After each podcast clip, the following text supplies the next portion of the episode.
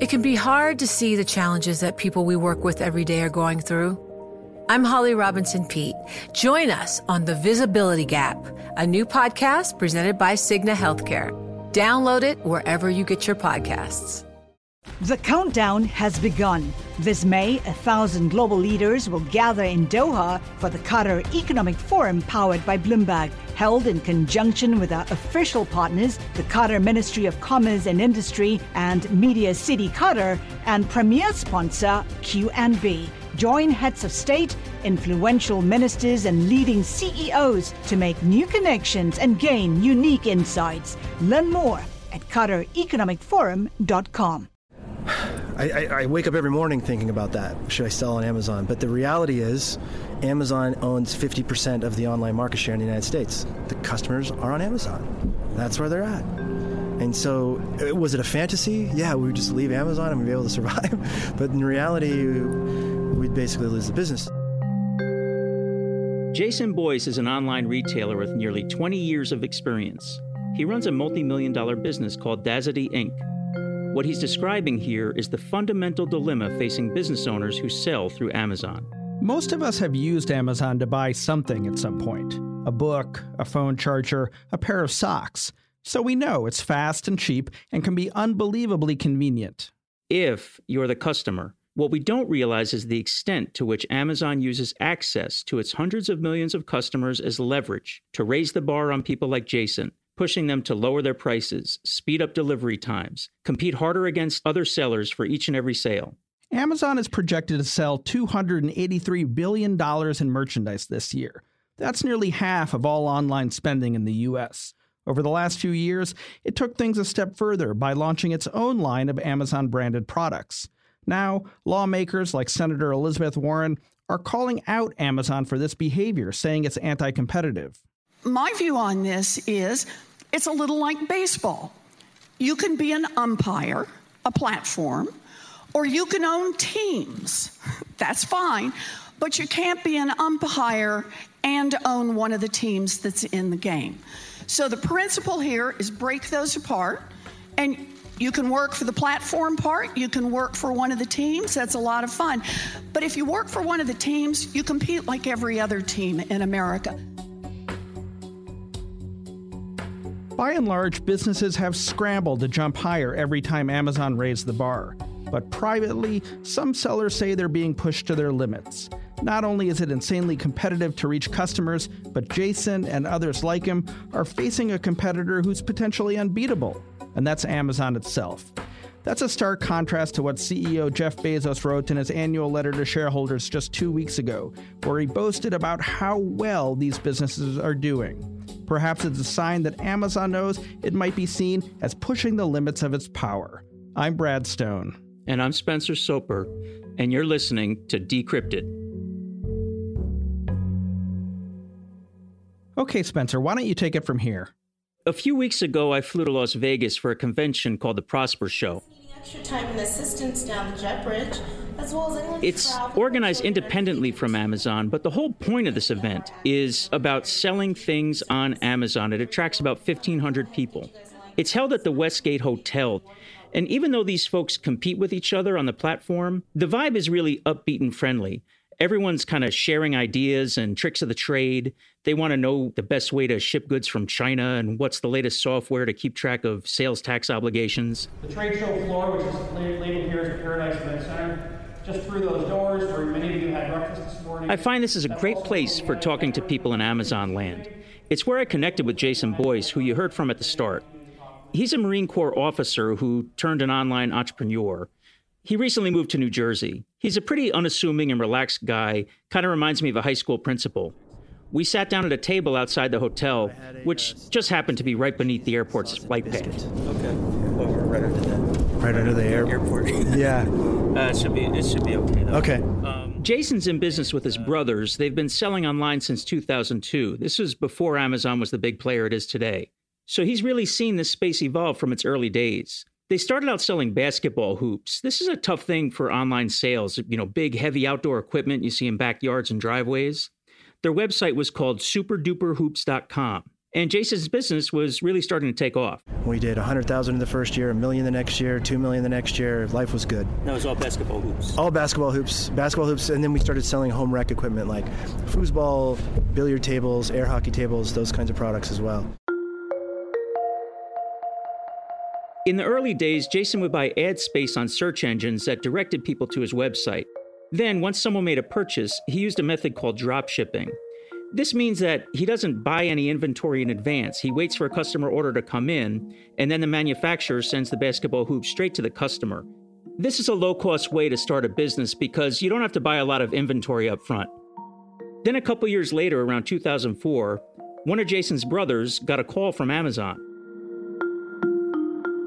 People are always floored when I tell them we actually got a phone call from Amazon asking us to sell our products on their website and uh, we immediately jumped at the opportunity. And we, our hoops were selling on Amazon before Amazon themselves were selling basketball hoops. So it was right at the very early days of the sports and outdoors category. So Jason's brother didn't think much of the call from Amazon. He even waited until the end of the day to tell the others. But when Jason heard, he thought, "What? Amazon called? We have to do this." And so they did. Business was good. There was like no competition. We were making really good margins. We didn't have to carry any inventory. It was all being drop shipped, and uh, life was really good. It was great. We loved Amazon back then.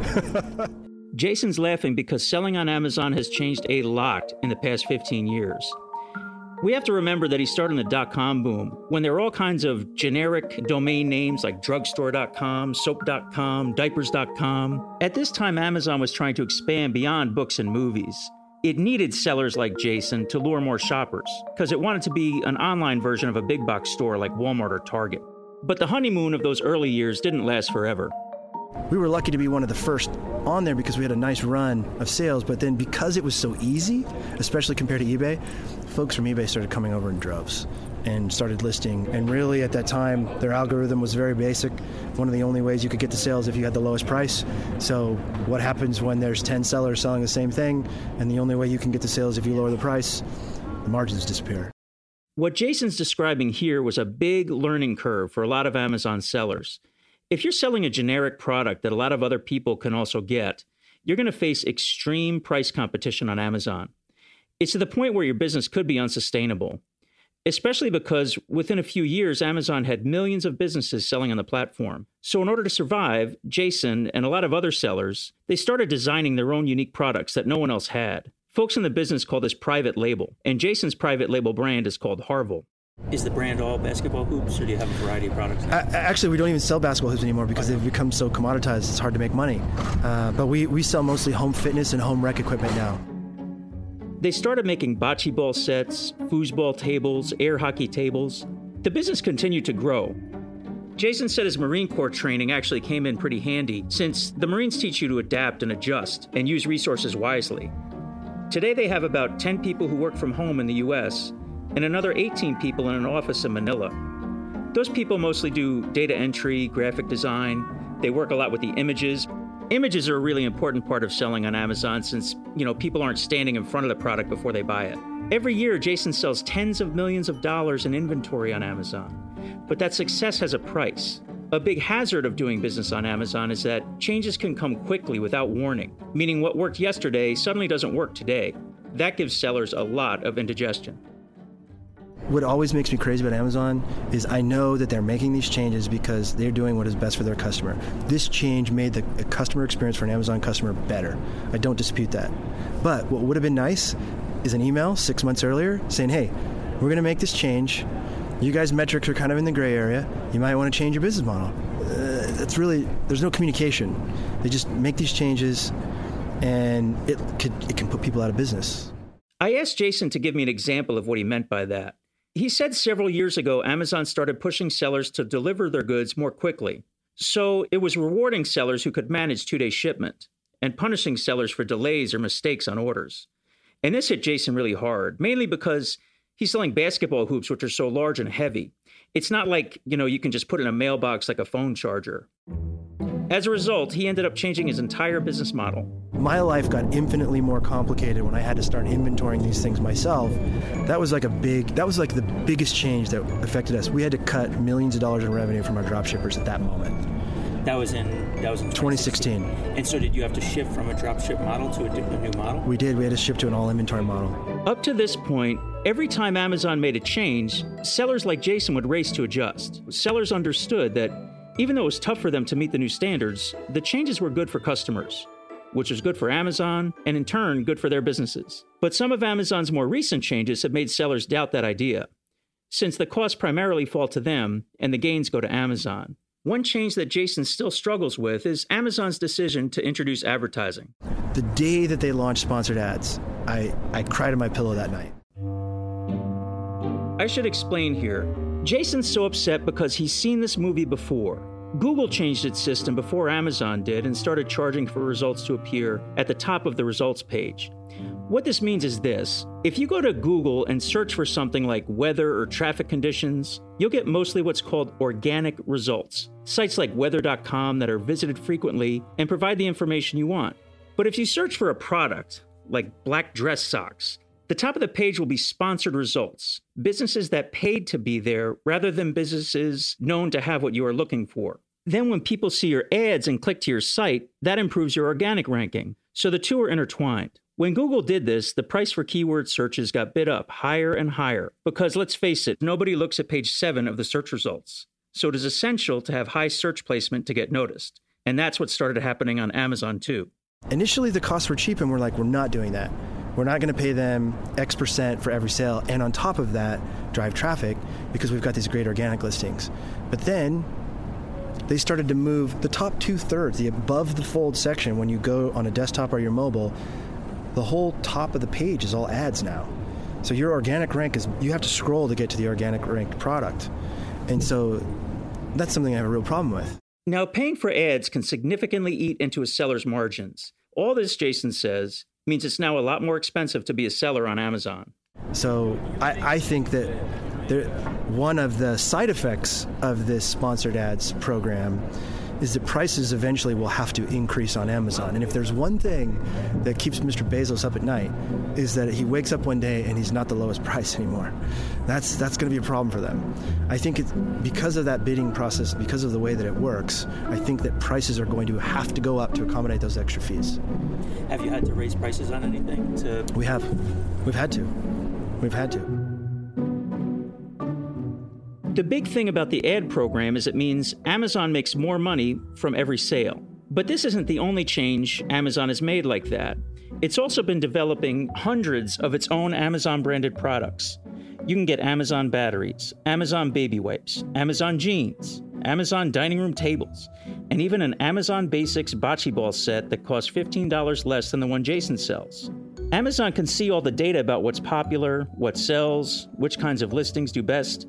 The company gathers an incredible amount of detailed information about customer behavior, and it uses that data when making decisions about how it designs and prices its products. Sellers like Jason can see some, but definitely not all of that data. And that's why this change is what frustrates Jason the most.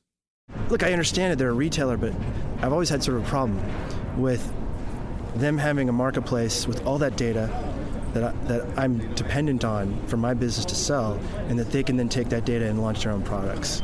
I, I, I have kind of a, have kind of an issue with that. This question is at the heart of the debate over regulating big tech platforms. Is it fair for companies like Amazon to own and control a marketplace where merchants like Jason sell products and then turn around and sell the very same things, oftentimes giving the Amazon brands more visibility? Here's what Jason said. Do I think they should be broken up? I don't know. Uh, that's that's a question for the lawyers, but it sure makes a lot of common sense for me that if you're going to have a marketplace, that your purpose is to help your sellers and your customers, and you, you shouldn't be able to piggyback off the hard work and labor of your sellers to, to beat them. I, I think it's just a general part of fairness in my mind. Maybe that's unrealistic, but they just have so much control and power and data. And or or I got another alternative. Share with me all the data you have so that I can also use that to my advantage so that I can compete better with you. Um, so if you're going to use my data, I want to see it, all of it. After almost 20 years in online retail, Jason is in the process of selling his Amazon business. It still makes tens of millions of dollars each year in sales. But he's decided he'd rather start a consulting business called Avenue 7 Media. He's going to focus on helping other people sell on Amazon.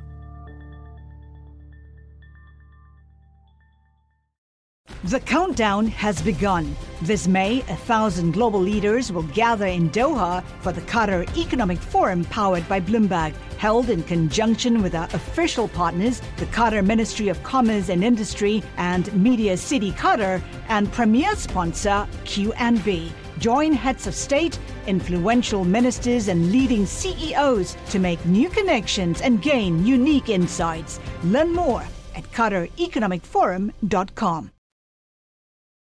So, Spencer, it sounds like there's at least one Amazon merchant out there that's ready to donate to the Elizabeth Warren presidential campaign. On the other hand, a couple of weeks ago, after Elizabeth Warren unveiled her plans to break up big tech, Jeff Bezos wrote a letter to shareholders in which he essentially gave us his rebuttal to her plan. Uh, according to Bezos, he said that third party businesses who sell on the platform are doing really well. Uh, do you think he's taking into account some of the grievances of folks like Jason? Yeah, and I don't think that any of the merchants are disagreeing with anything that he said in that shareholder letter. They freely acknowledge that you know, many of them have been able to build multi-million dollar businesses, you know, virtually overnight thanks to access to Amazon and its customers. The main point they're making is that over the years as Amazon has grown and its power has grown, it can really exercise its leverage over them. And that when we look at that, you know, 58% of of all the sales coming from these merchants, Amazon's taking a bigger and bigger bite out of each and every one of those sales. You know what Amazon will always say, though, is, of course, is that it's very customer focused. And your profile of Jason, I thought, was interesting. You know, his, the business that he and his brothers run started almost as retail arbitrage, right? They're drop shipping from a factory, probably in China. Eventually, they're slapping their brand on it. Um, they're basically inserting a margin between the the factory and and the customer. And the, the amazon private label business i mean in some ways you can look at it as a sort of you know increasing the efficiency of the supply chain. They're going to the factories in china maybe even the same factories that jason and his brothers used and saying you could basically sell directly to the customer and we're just going to put an amazon brand on it. And of course, Amazon would call that being customer focused and helping to uh, to lower the price. And so I guess you know, in some of these changes to its business model, some of the things that have made Jason and his brothers' lives really hard. I mean, can we honestly say that that is in the service of a better customer experience? Yeah, the the private label is a good point, and it's something that other retailers have been doing for decades, right? You see private label products in Walmart, you see them in Target, you see them in supermarkets.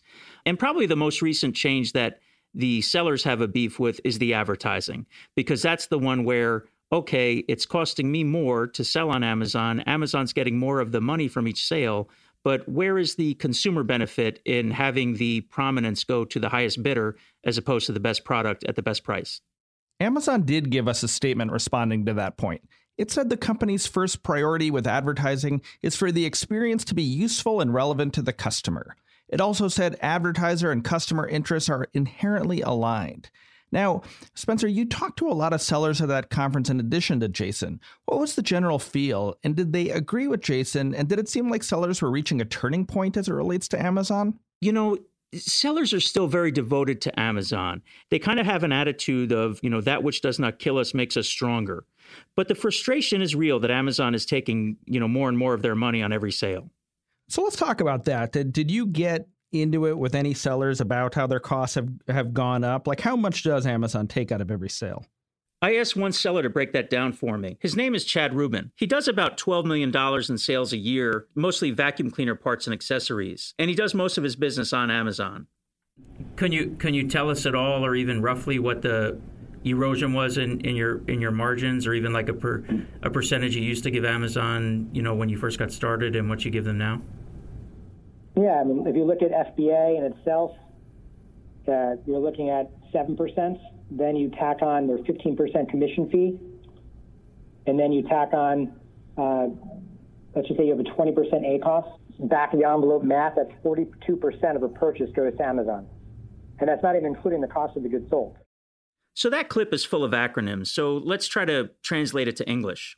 If you sell something simply on Amazon's site and you know that's all that Amazon does is put your product on their site. You pay them a 15% commission. The 7% for FBA is what's called fulfillment by Amazon. That's where you're actually sending inventory to Amazon warehouses. They store it for you, they pack it and ship it when an order comes in. And the headline number, Chad spends 20% on advertising. So that all adds up to 42% to Amazon. And then you have to consider the cost of the product itself, which the merchant bears along with the cost of their own business. So we can compare that to other tech platforms. Apple, of course, takes a 30% commission for all sales made through the App Store, and companies like Spotify have complained about that because they think it's too high. Uber takes around 25% of each ride, and we know how rocky their relationship is with drivers. These, of course, aren't apples to apples comparisons, but it does show that Amazon's 42% take rate is really high. Spencer, how, how does that compare to other relationships between retailers and their suppliers? Yeah, it's it's hard to compare, like you said, the the apples to apples, because if you think of a site like eBay, where they're more hands off in terms of their you know logistics, where Amazon will actually store the products for you. But the the main thing is that there's really no alternative. That these sellers have to pay what Amazon charges because there's there's really nowhere else to go. They already sell on these sites like eBay and Walmart and you know, Jet before Walmart purchased it. They thought this would be helpful initially and, and make them less reliant on Amazon, but they're they're learning the opposite is happening. Right. And in large parts of the world, Amazon is is the best option for selling online. So is Amazon reaching the limit of how far they can push sellers? It's a good question. I talked to another seller named Brad Howard. He's also been selling on Amazon for about 20 years. He told me about a time when sellers revolted against Amazon. So Amazon invited a bunch of brands to Seattle and Apple and Disney were there and there were hundreds of them gathered in a in a big conference room. And what was meant to be kind of a, a make nice meeting turned out to this big venting session with all of these brands complaining about fake things on Amazon with their names on it. And when Amazon tried to talk to the sellers about the problem, things really escalated. I mean, I've never seen anything like it. Everyone in the room was raising their hands, screaming at the guy and saying, Our listings are getting hijacked, brands are getting crushed, your marketplace is destroying major labels, you guys have no control of this, what the hell's going on? And in that exact moment in time, the world changed, and Amazon put a stake down and, and launched the brand program a few months later.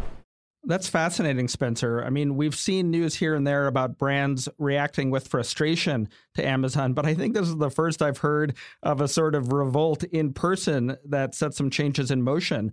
How did Amazon react? This revolt was supposedly back in like 2013 or 14. And we can think of things that came since, like brand registry. And uh, I think Project Zero is the new tool that Amazon is trying to give brands more control and power to report counterfeits on the site. Right. Amazon told us they also have a team of people dedicated to anti counterfeiting. They said they have software engineers, applied scientists, and investigators working on the issue. But it still remains an issue. And let's not forget, Donald Trump even called for an investigation a couple of weeks ago into the proliferation of counterfeits on online marketplaces, including sites like Amazon. So, getting back to this broader question and proposal raised by Elizabeth Warren around an Amazon breakup, do, do you have any sense for whether Amazon sellers would actually benefit from that?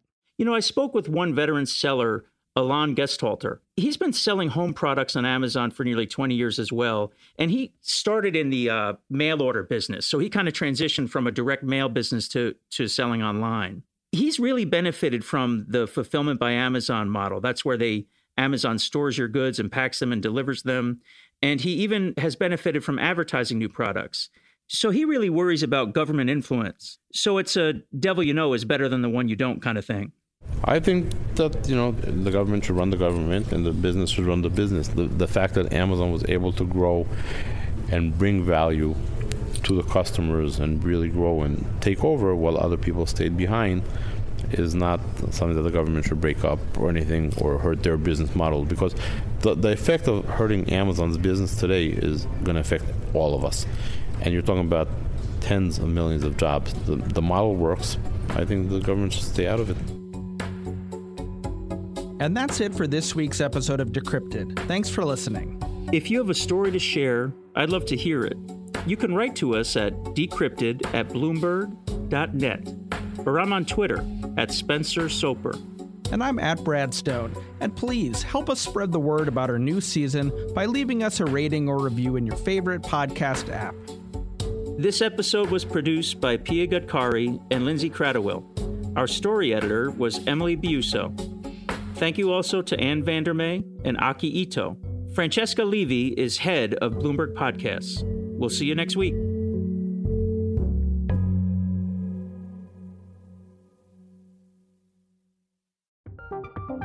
From Silicon Valley to Wall Street, the promise and perils of artificial intelligence are playing out on the world stage.